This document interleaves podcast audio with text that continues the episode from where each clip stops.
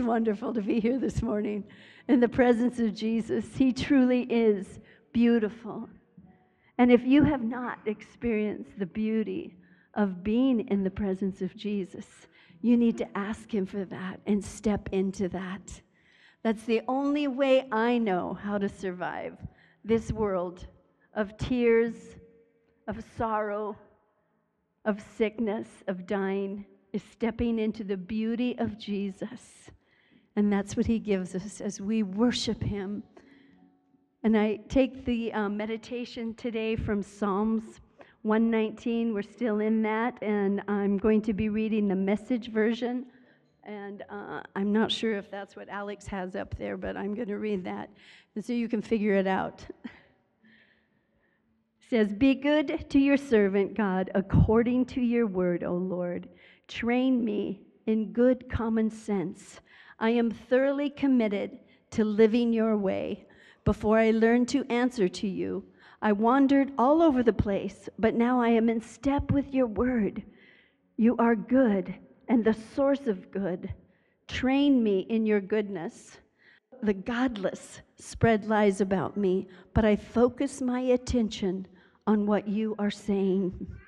Their hearts are callous and unfeeling, while I dance to the tune of your revelation. My troubles turned out all for the best. They force me to learn from your textbook. Truth from your mouth means more to me than striking it rich in a gold mine."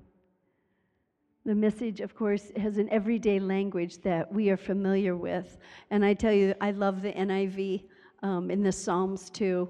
But I'd like to read a different translation, especially for Psalms one nineteen, because it uses the word law quite a bit. And, and being New Testament Christians, we're not under the law, but we are under grace. And I love the way the Message presents the grace of Jesus Christ in that. And you know, beginning the new year, we need to begin with gratitude.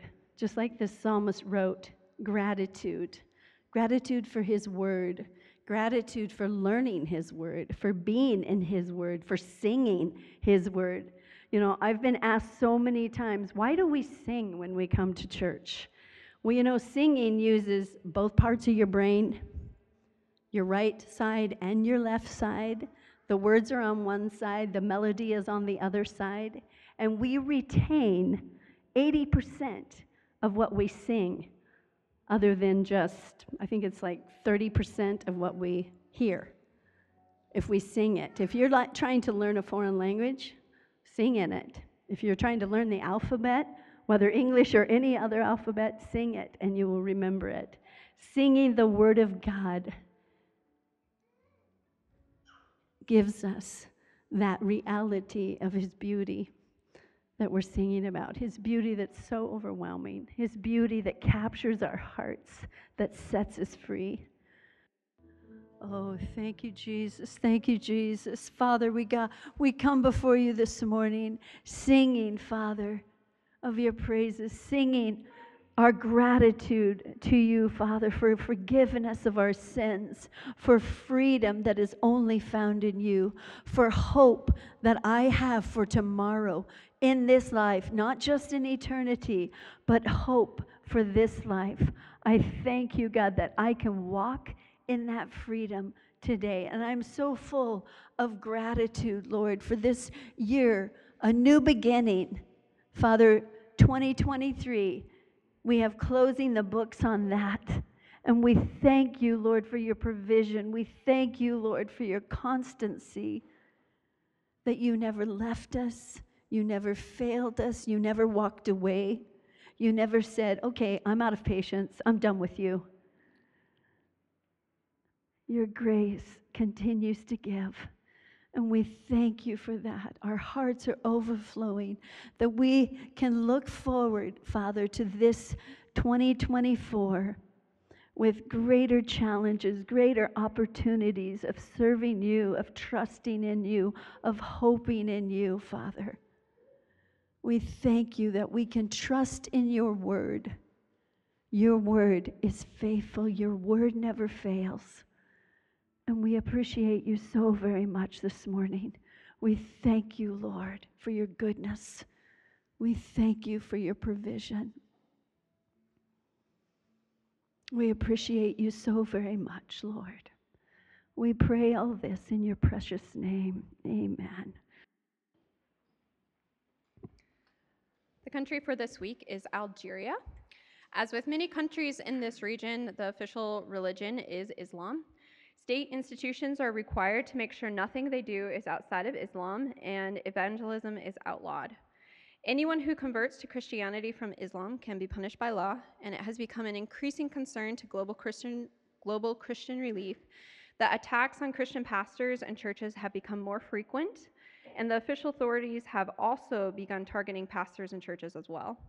So today we want to pray for the country Algeria, um, for the safety of the believers in this country, that the laws will be changed to protect them, and the hope of Christ will spread.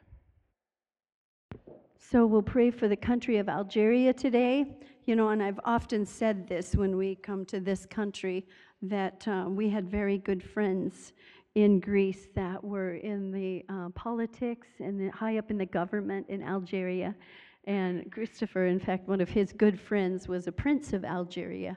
And um, he spent so much time in our home. And I continually pray for that young man. Of course, he's in his mid-thirties now. And um, pray that, you know, what he heard and what he felt and what he saw in our home would make an impact on his life and the country of Algeria, because we never know what seeds we plant. And, you know, thinking about um, what Sarah shared about persecution uh, from Islam, Billy was telling me this morning when he was in Pakistan, um, I think your good friend had said that um, in Pakistan, they can persecute your body. In America, they steal your soul. That's where our persecution comes from. And, you know, in America, we do, because we have to guard that continually through media, through television, movies, books, all of the crazy mixed up philosophy, uh, gender confusion that's happening across the board. You know, we can, if we're not careful, our soul will be sold. And that's what we want to stand true in for Jesus Christ. And as we pray for Algeria, that that country will know, come to know Jesus Christ. So we're praying for them this morning. Continue to pray for the country of Israel.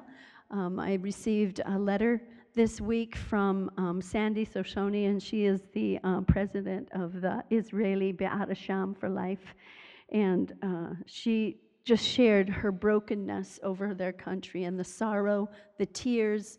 And she said, you know, I'm looking forward to eternity with Jesus, when there will be no more bombs, no more tears, no more sorrow, no more goodbyes, no more brokenness and families torn apart and babies being lost to abortion. And um, it just uh, put such a desire in my heart to continue praying for them in that country of Israel, that they will know the peace of God. So we'll continue them for them. And the Ukraine, of course, we have many people in Alaska here in the Mat-Su Valley, the Ukrainians that we're praying for, and praying for them as they receive relatives from their country. And we'll continue to pray for our children all the way, you know, through school age, all the way up and through college, that their souls will be found through Jesus Christ. They will find Jesus and the hope of that. Okay, if you're comfortable holding hands with the one next to you, I'll lead in prayer this morning.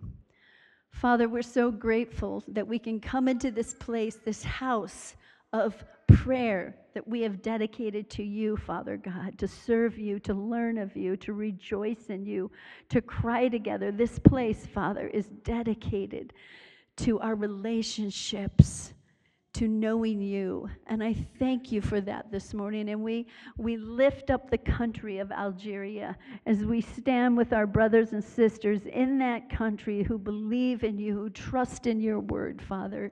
We pray that a mighty outpouring of your Holy Spirit will sweep over that country, Lord. And I often think of this young man that was in our home so very often, that you would stir within him things that he has heard, and, and to his memory, Father God, what you have planted there. And I pray that it will come to fruition and harvest for his soul, Lord. We pray for the land of Israel. We pray for Sandy, for her team that uh, have given and given and given. And they minister to so many hundreds of families uh, that have found refuge in hotels, Lord, in Israel, that they uh, minister diapers and uh, uh, baby food and all kinds of clothing to. And we just pray that you will strengthen them, Lord, as this uh, war is uh, just making them so weary, Father God. We pray for your hand of mercy upon them. We pray for the Ukraine, Father, for the sorrow, the brokenness, Lord. And we pray for a mighty, mighty move of your Holy Spirit as people call out to you, Father God, as they find you, Lord, in their sorrow. We pray for that hope, Lord. We pray for our children all over the valley, Lord, little ones, middle-sized ones, big ones, college students, Father. We pray for a mighty coming to you, of pouring their heart out before you. We are so thankful, God, that we can call on your name and we can trust in you that today. We can trust in your hope and trust in your grace. And we can know that you know us, that you have called us by our name, and we are yours. And we appreciate that so very much, Lord Jesus. We pray all this in your precious name. Amen. Uh, before Pastor comes up, I just want to, um, Christopher and Audrey wanted to greet everybody here in the church and just say hi. And, and they've found a wonderful church there in um, Clarksville, near Nashville, Tennessee. And we were with them last Sunday and worshiped together, and it was so wonderful. And, you know, I've been thinking about Um, Jesus knowing our name and calling us by our name. He knows us.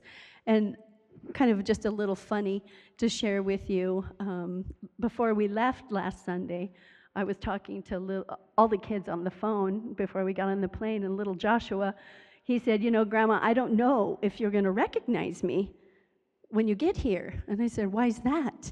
And he said, because I'm four now, and I got a haircut. I was like, oh, okay, well, I'll do my best. You know, and so when we got to their house, their apartment, all the three older kids were around us kissing and hugging, and Joshua took off, ran into his bedroom and hid, you know, and so I went in to look for him, and I, I was yelling, hey, Joshua, does anybody in here know where Joshua is? I'd like to see him. This is Grandma. So I had, saw his head stick up, and he looked at me, and he said, Grandma, it's me. It's Joshua. It's me. Which is so precious, you know, and we hugged and kissed. But, you know, that's how Christ is with us. He calls us by his, our name, and we are his. We belong to him. He knows us. If we have made that commitment, he knows us, doesn't he? So we begin that new year with that knowledge of his grace and his knowing of us. Amen.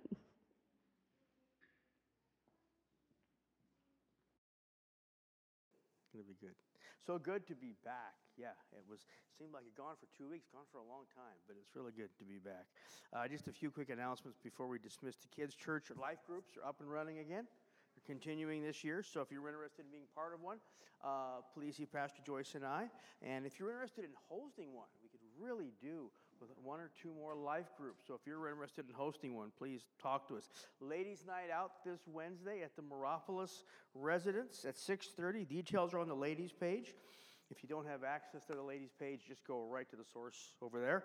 Um, and then we got a youth night coming up. We're going to start doing this. It's for our young people, junior high, seventh grade, through high school and older. Um, The last Friday of every month, we'll be at the Moropolis Residence. We're just going to hang out, have some dinner, have some fun, and um, just rejoice in all the goodness that God is to us. So young folks can put that on your calendar. Last Friday of each month at the Moropolis Residence. I want to thank everybody that stepped up last week in our absence, and, of course, all the folks that fill their usual slots as well.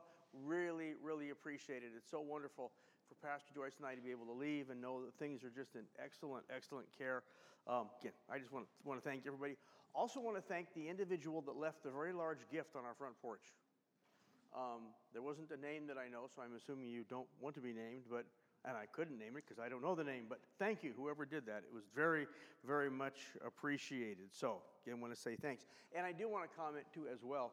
Um, this time of year, very typically, church finances do get tight, and this year is no different than others. So, I want to thank those who have continued to support the church and its ministries through your offerings and giving.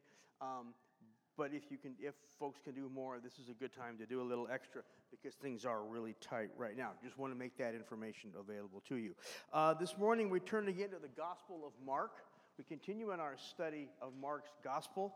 Um, you may think it, you know, a little odd to the first of the year. You're supposed to do something new and supposed to start something new, and yet here we are right in the middle of Mark's gospel, and that's really okay. Um, I think especially because this passage, as I've um, had a couple weeks to look at, it was nice to have some extra time to look at the text, uh, really puts us in a good place for um, starting the new year out. So, um that's what we're going to be doing. And we're reminded, of course, that Mark's gospel tells us about Jesus. It's all about the character of Jesus. And this morning, we're going to focus in on his reactions to some things, our Lord's reactions to a couple of different things. We're going to look at two different events, in many ways totally different, but they're tied together by something very common. And they're, in fact, both saying very much the same thing. And so, if you would, Mark chapter eleven, and I'm getting this gut-level feeling that I'm forgetting something. Anybody here have any idea what I'm forgetting? If not, we'll just carry on. If I find out what it was, come back next week, I'll tell you. So, Mark chapter eleven, beginning in the twelfth verse. See, I get, I'm gone for one week, and I'm totally out of sync. So, Mark chapter eleven, verse twelve. And on the next day, when they had departed from Bethany, he became hungry. And, and they, of course, and that is the disciples, that he is Jesus. Uh, he became hungry. And seeing at a distance a fig tree in leaf, he went to see if perhaps he could find anything on it. And when he came to it, he found nothing but leaves, for it was not the season for figs. And he answered and said to it, "May no one ever eat fruit from you again." And the disciples were listening. And they came to Jerusalem, and he entered the temple and began to cast out those who were buying and selling in the temple. And he overturned the tables of the money changers and the seats of those who were selling doves. And he would not permit anyone to carry goods through the temple. And he began to teach and say to them, "Is it not written, 'My house shall be called a house of prayer for all nations'? But you have made it into a robber's den." The chief priests and the scribes heard this, and they began seeking how to destroy him, for they were afraid of him. For all the multitude was astonished at his teaching. And whenever evening came, they would go out of the city. And as they were passing by in the morning, they saw the fig tree withered from the roots up. And being reminded, Peter said to him, "Rabbi, behold, the fig tree which you cursed has withered." And Jesus answered and said to them, "Have faith in God." Father, we thank you for your word this morning as we look to it. Lord, our hearts this morning um, are in need for you, Lord. We need, our hearts need to be nourished this morning by your word. That's the, that's the deep need of our soul, Lord. So we look to you this morning and pray that you would indeed speak to our hearts from yours, Lord. I don't want to hear the thoughts of man. We want to hear your thoughts this morning. So we ask you to do that, Lord, for us in Jesus' name. Amen. Amen. So uh, cursing a fig tree and then cleansing the temple. Doesn't exactly look like the same thing, but two events that are very much connected. And so what I'd like to do is just move through the text, see what's going on in these events, and then look at what ties them together, just how connected they are, so that we can finally ask how that speaks to us. And what we're going to find, and this is why I think this is such an appropriate place to start the new year at, is at this really critical moment in Jesus' ministry. He's got like five days left before the crucifixion. At this really crucial moment, he's very concerned about what is real. What is real and what is pretense. And the absolute need for his people to be people who are real. Right? That's what we're going to find. Um, so these two events. First, the fig tree. I don't know about anybody else, but this is a passage of Scripture that I struggled with a lot for a long time. Because in, to my reading, I, I know we're talking about our Lord, and he's perfect. He's God. But he really seems to be unreasonable in this. I mean, come on. It's not the season for figs. So why does he expect? I re- I've struggled with this for a year. Um, um, and I've even seen explanations that like justify that because he's under a lot of pressure and he's human. And this is like his humanity eking out, and he's got to like vent it on something, so he vents it on a tree, right? I've never been comfortable with that. That's just, that doesn't work. So, but having these last couple of weeks, I've, and I've spent some time looking at this, I think I've got a really good explanation. We'll get to that in just a little bit. But the day begins with Jesus and his followers leaving Bethany. Now it's Monday, right? Day after Sunday. Sunday was Palm Sunday. When they came in, big entry, palm fronds, people worshiping, the whole thing, went right into the temple, which, by the way, was quite natural, because if you enter Jerusalem from Bethany, you come from the east, the gate you're most likely to use, it's called the Golden Gate, right into the temple, right? Only makes sense. So he would have gone, he went into the temple, and if you remember from weeks and weeks back, he only did one other thing that day. He went in the temple, he looked around, and he left. That was Sunday afternoon. Entered, Palm Sunday, looks around, leaves. So ever since then, what's been on his mind? What he saw when he looked around. So his mindset, leaving Bethany, it's a short, less than two-mile walk from Bethany to Jerusalem.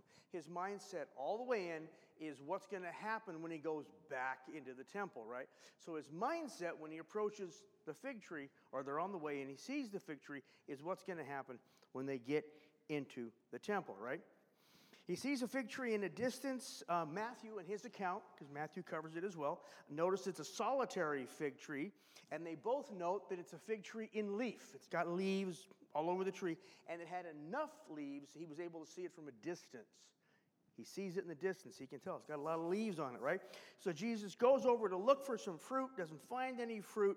Uh, Matthew and Mark both note it's not the season for figs, and yet Jesus is clearly upset that it doesn't have any figs.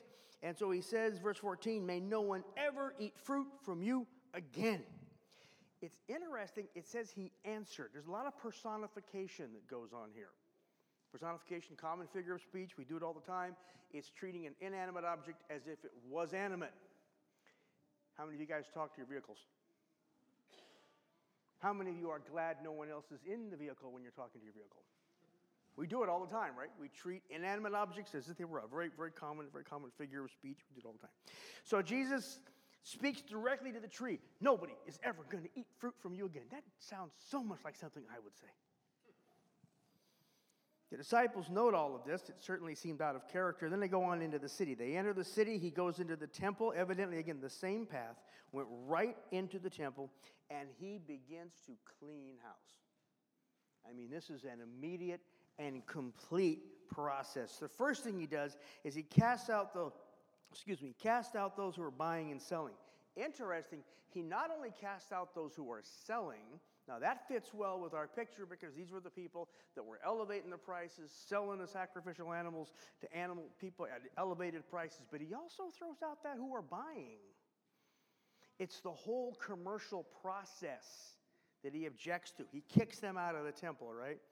Then he overturns the tables. To me, this is where it had to get really interesting, because you've got money changers. You know, the whole idea was you couldn't put anything other than temple currency into the temple treasury. If you come in with Roman coins or any other coins, or you come in with just, you know, raw metal or gold, you have to convert that to temple coinage. And so the money changers are there, and they have their scales for weighing, weighing bullion. They've got their stacks of coin, and he is just turn. What happens when all that money hits the floor? Glorious, beautiful chaos. Everybody's diving for coinage. And then it goes on to say that he also overturned the tables of those who were selling doves. Uh, under the Levitical law, uh, when a sin offering had to be made, very common offering, uh, you were supposed to use like a cow, but if you didn't have money for a cow, you could buy a couple of doves. So there are people there, and they got their little baskets or little cages with doves or pigeons in them. Well, you can just imagine the cages are falling over and they're popping open. You got birds in the air, coins. Again, this had to be fun to watch, right? Had to be good looking, right? And then the next verse, verse sixteen, I, it's kind of neglected, because it sounds like a small thing, but it's not. He stopped the transport of goods through the temple. Now, remember, I said the main entrance from the east, which is the Golden Gate, two arches, you come into the city, right into the temple.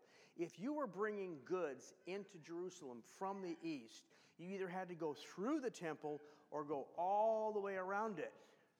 So not only are people doing commerce in the temple, they're using the temple itself as part of a roadway in and out of the city to carry their stuff, and Jesus stops that.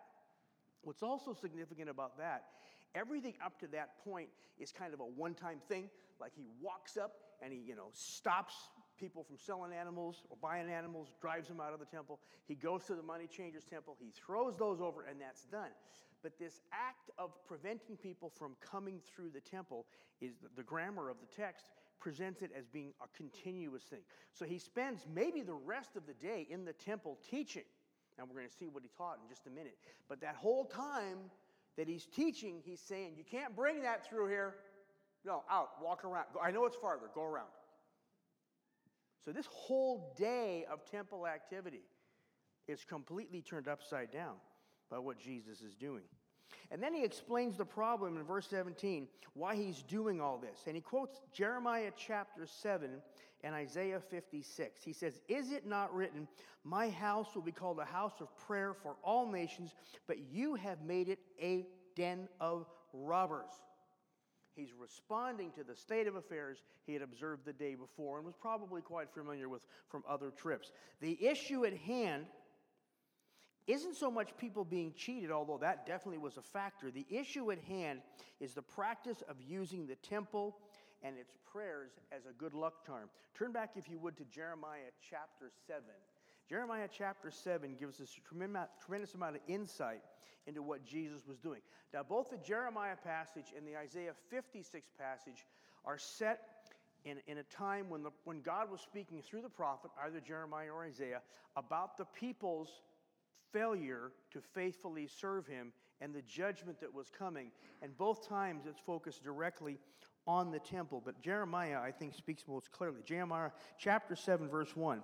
The word that came to Jeremiah from the Lord, saying, "Stand in the gate of the Lord's house and proclaim there this word and say, hear the word of the Lord, all you of Judah, who enter by these gates to worship the Lord. Thus says the Lord of hosts, the God of Israel, amend your ways and your deeds, and I will let you dwell in this place. And do not trust in deceptive words, saying, this is the temple of the Lord, the temple of the Lord, the temple of the Lord." Now remember now, in Jeremiah's day, the northern tribes were gone. They had already been deported for their wickedness. But there's a mindset in Judah, the southern tribe, and those that had gone to Judah to live in Judah, that they were okay. They were okay because they had the temple. And we have the temple and all the stuff that goes with the temple and the sacrifice and the, the worship and everything going on. We've got that, so we're okay. We have the temple of the Lord, the temple of the Lord, the temple of the Lord, right? "For if you truly amend your ways," this is verse five, "if you truly practice justice between a man and his neighbor, if you do not oppress the alien, the orphan, the widow, do not shed innocent blood in this place, nor walk after other gods to your own ruin, then I will let you dwell in this place, the land I gave you and your fathers forever. Behold, you are trusting in deceptive words to no avail." It's not what you say that counts. It's what you do. Verse nine, "Will you steal, murder, commit adultery, swear falsely, offer sacrifices to Baal, and walk after other gods that you have not known, and then come and stand before me in this house, which is called by my name, and say, we are delivered, that you may do all these abominations? Has this house, which is called by my name, become a den of robbers in your sight?" The place that the thieves go and hide after they've done their dirty work, thinking they're safe, thinking they're not seen. But note how verse eleven ends. "Behold, I, even I, have seen it, declares the Lord." Don't think he's telling them that by you got the temple and all the worship and all the good stuff going on, that you're okay. Not when you're practicing w- w- wickedness. The same situation as Jeremiah's day and Isaiah's day is continuing to be true in Jesus' day. That's the problem. Thinking that merely having the temple, merely having all the stuff would protect them from their ungodliness.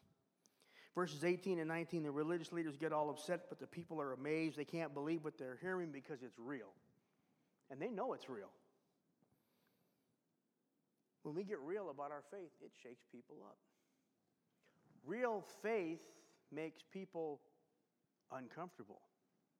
both those who don't understand living by faith and those who do understand living by faith but aren't doing it. Faith makes people uncomfortable. Verse twenty, they come back into the city. The disciples note that the fig tree is withered from the roots up. It is totally withered. It's not like just getting a little droopy. It's deader than dead. It's not even good for shade. It's gone, right? Peter comments about it. Evidently, he was quite surprised, and Jesus answered, "Have faith in God." And the text goes on after verse twenty-two to speak about prayer. We're going to look at that shortly, but first I want to really look at this carefully because these two events, the cursing of the fig tree, the cleansing of the temple, are really connected. Now, I know that for two reasons. First of all, the way Mark arranges the text. Now, when Matthew talks about this in his gospel, Matthew simply states, Jesus cursed the fig tree and it withers immediately. Now, there's no, there's no conflict in meaning. I think you can call the withering of a tree completely from the roots up in a twenty-four hour window pretty immediate. So there's not a conflict there. But Mark decides to take those two things, the cursing of the tree and its withered state, and separate it and put the cleansing of the temple in the middle. It's a really common literary device to tie those things together. It makes the cursing of the fig tree like a picture frame around the cleansing of the temple. Both things saying the same thing. They go together. And we also know it for the content. We also know it for the content. Like talk about, about that. The content shows they go together. So let's talk about the fig tree. Now this passage really threw me, again, like I said, for a long time. I don't know about anybody else, but I would read it and go, what is going on? But I read something the last couple weeks about fig trees. They are fascinating. Fig trees, how many of you knew that a fig tree was an evergreen? I always assumed they were deciduous because they got those big leaves, right? Or they're technically a semi-evergreen, right? They keep some of their leaves throughout the year, right? So they're a very interesting tree. The other thing about fig trees is that they have two totally different crops. And this is not unique to any one species of fig tree. This is totally common to all fig trees. The usual harvest season for fig trees is way at the end of the season. It's like an August, September crop, and that's when all the figs that you know that we import and all the figs that we eat. Um, how many here have ever eaten a fresh fig? Fig Newtons do not do them justice. I'll tell you that. They're really good. But that's when those really good figs are harvested, is in the late harvest. Um, and I, I asked Al to put up a picture. This is a typical late August, main harvest fig, right? What I want you to notice is where the stem of the fig comes from. It ties into the main branch right where new growth comes out. So in the natural process of fig growth, right, Fig one oh one, um, in the spring, as these new branches begin to form and new leaves begin to form, it's right at the spot where that new growth is coming out that the fig appears, right? That's, that's the main harvest. That's fig season, right? Now go to the next picture. These are called breba figs, right? Breba, that's actually a Spanish word. I have no idea where it comes from, but that's what they're called. It's a breba fig. These figs appear much, much earlier in the spring. And you can tell the difference because see where they join the stalk? There's no new growth. They connect directly to the previous year's growth. Wood from the previous year. These figs, here's, what, here's the point. These figs will begin to appear before the leaves even start. So by the time the leaves start and the leaves are full, these figs are already mature, these breba figs. These very early figs, and there's a couple of different references to them in Scripture. Uh, Isaiah twenty-eight, uh, verse four is one. It's talk, and both of them are interesting, talking about judgment. This is God's judgment on Ephraim. That fading flower, his glorious beauty, set on the head of a fertile valley, will be like figs ripe before harvest. The breba figs, right, before harvest. As soon as people see them, they take them in hand and they swallow them. If for no other reason, it's like the first fresh fruit of the season, right? You've been eating old stuff all winter, and you're ready for something fresh, so people grab these. There weren't a lot of them, right? They were very valued. And then Hosea, which, of course, is extremely relevant because Hosea is a book talking about people's unfaithfulness to God. Hosea nine ten, I found Israel like grapes in the wilderness. I saw your forefathers as the earliest fruit on the fig tree. in its first season, meaning that very first product, it's talking about these Breba figs, how valuable they were. Well, again, they were produced, or they started before the leaves start, before the new leaf growth starts. So when you see a tree in leaf, it is in fact quite reasonable to expect that these figs would be there. These are the figs Jesus is looking for. He's not being unreasonable at all. It's quite reasonable to expect this small crop of Breba figs. So what's the problem with Jesus going to the fig tree and seeing leaves but no fruit at all? Essentially, what Jesus is saying to the tree, getting that whole personification thing, is, I find you guilty of false advertising. In that you are full of leaves, you're saying to the whole world, here I am, in my newness of growth. I've got, I should have Breba figs for you. And he walks all the way over there and there's nothing. False advertising. Not being real. Not speaking the truth. Pretending to be what it's not. Pretended to be in full early spring production and nothing's there. It's falseness. Not being real. Exact same thing that was going on in the temple with all their worship and all their activity and all their sacrifices. None of it was real. It was all for show. It was all pretense. Back in Matthew seven, Jesus told his followers they would know the false prophet by their fruit, right? It's funny, we live in a, in a, in a cultural situation where the term self-identification is taken on a whole new meaning. Actually, it's taken on meaning period. I never heard it before. Right? The, the ability of an individual to assert verbally who or what they are and to be taken at face value. Now, without even talking about that issue, the whole idea that we can say what we are and sup- claim the right to be taken at our word, regardless of what's actually happening. Nothing new under the sun. This tr- fig tree, self-identification. The activity in the temple, self-identification. All of it falls. All of it falls. Right? It's not what we call ourselves that counts. It's not what others call us that counts. It's the product of our lives. You shall know them, Jesus said, by their fruit. Jesus went on in Matthew to say, grapes are not gathered from thorn bushes, nor figs from thistles, are they? You know, most of us know the list, but the fruit of the Spirit is love, joy, peace, patience, kindness, goodness, gentleness. I'm sure I forgot at least one. I'm trying not to look down. But there's another list in Ephesians five. For the fruit of the light consists of all goodness and righteousness and truth.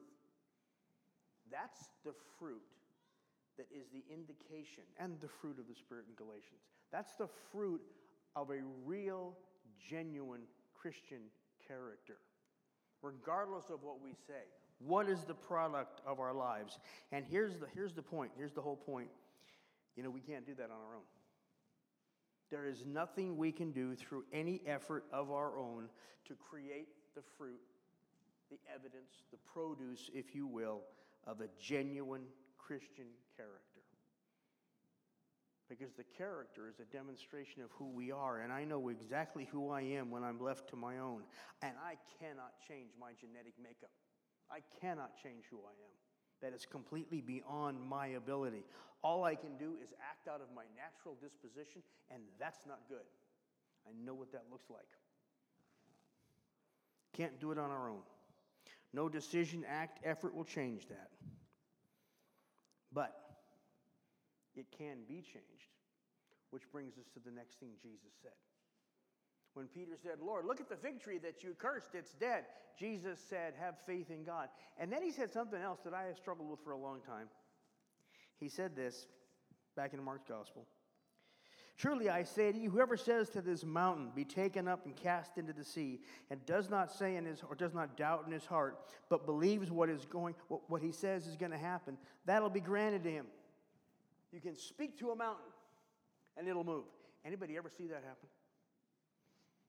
I know some people have tremendous faith, and I have yet once to see them say to even a rock, get up and move. I'm going to suggest he's speaking metaphorically, right? And his metaphor, that mountain, is this right here. Ask yourself this, what's easier, move Denali to the sea, or change a human heart.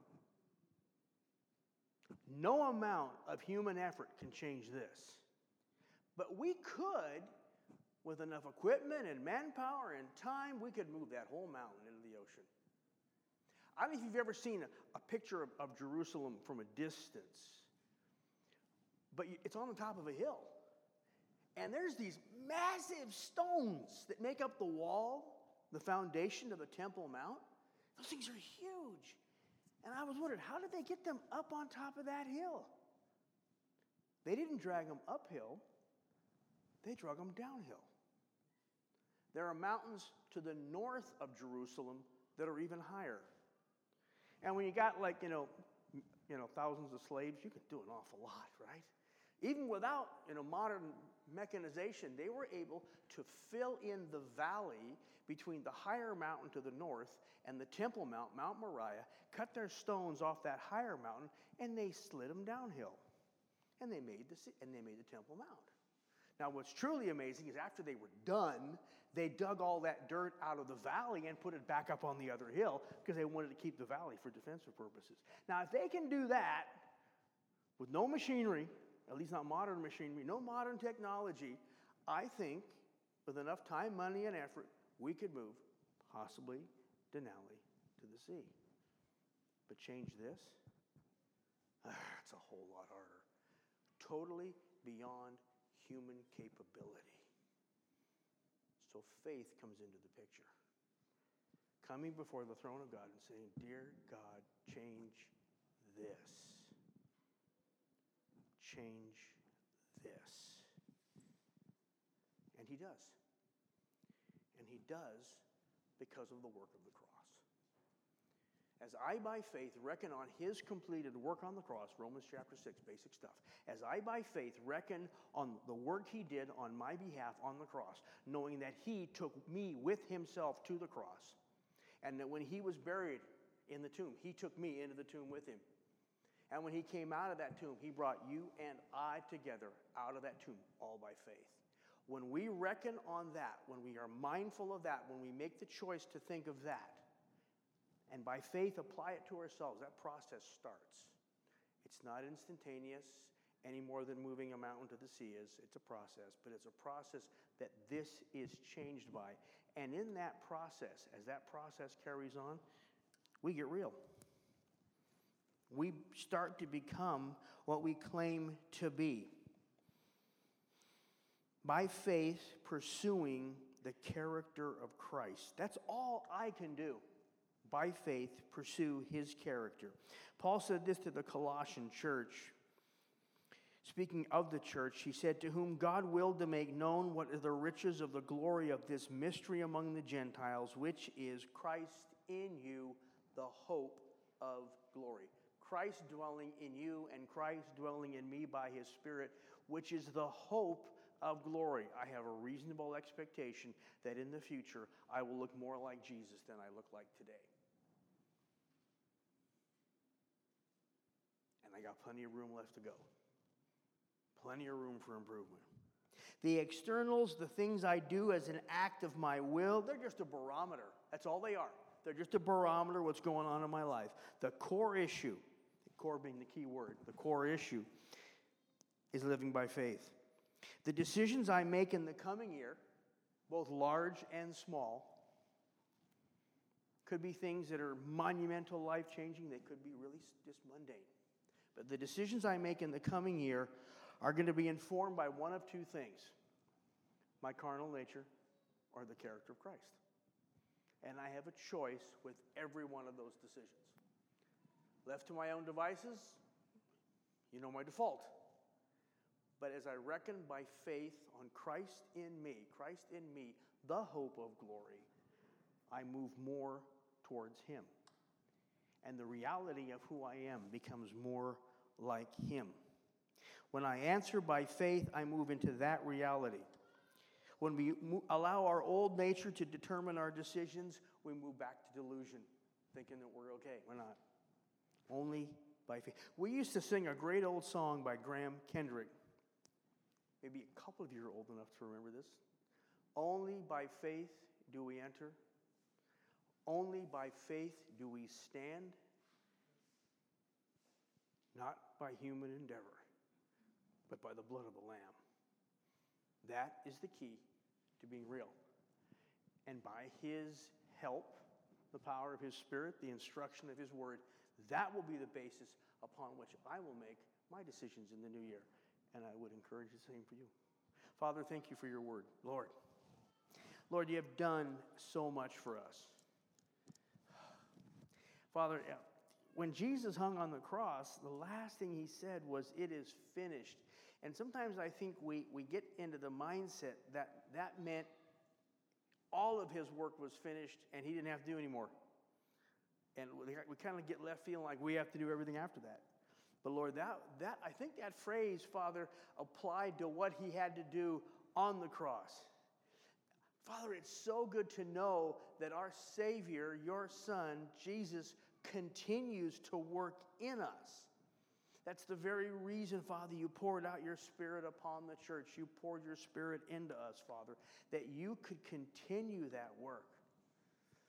Lord, I'd like to think that I could, with enough strength and effort, get this, you know, following Jesus thing right.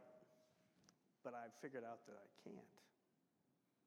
There's still too much of me left in the equation, Lord.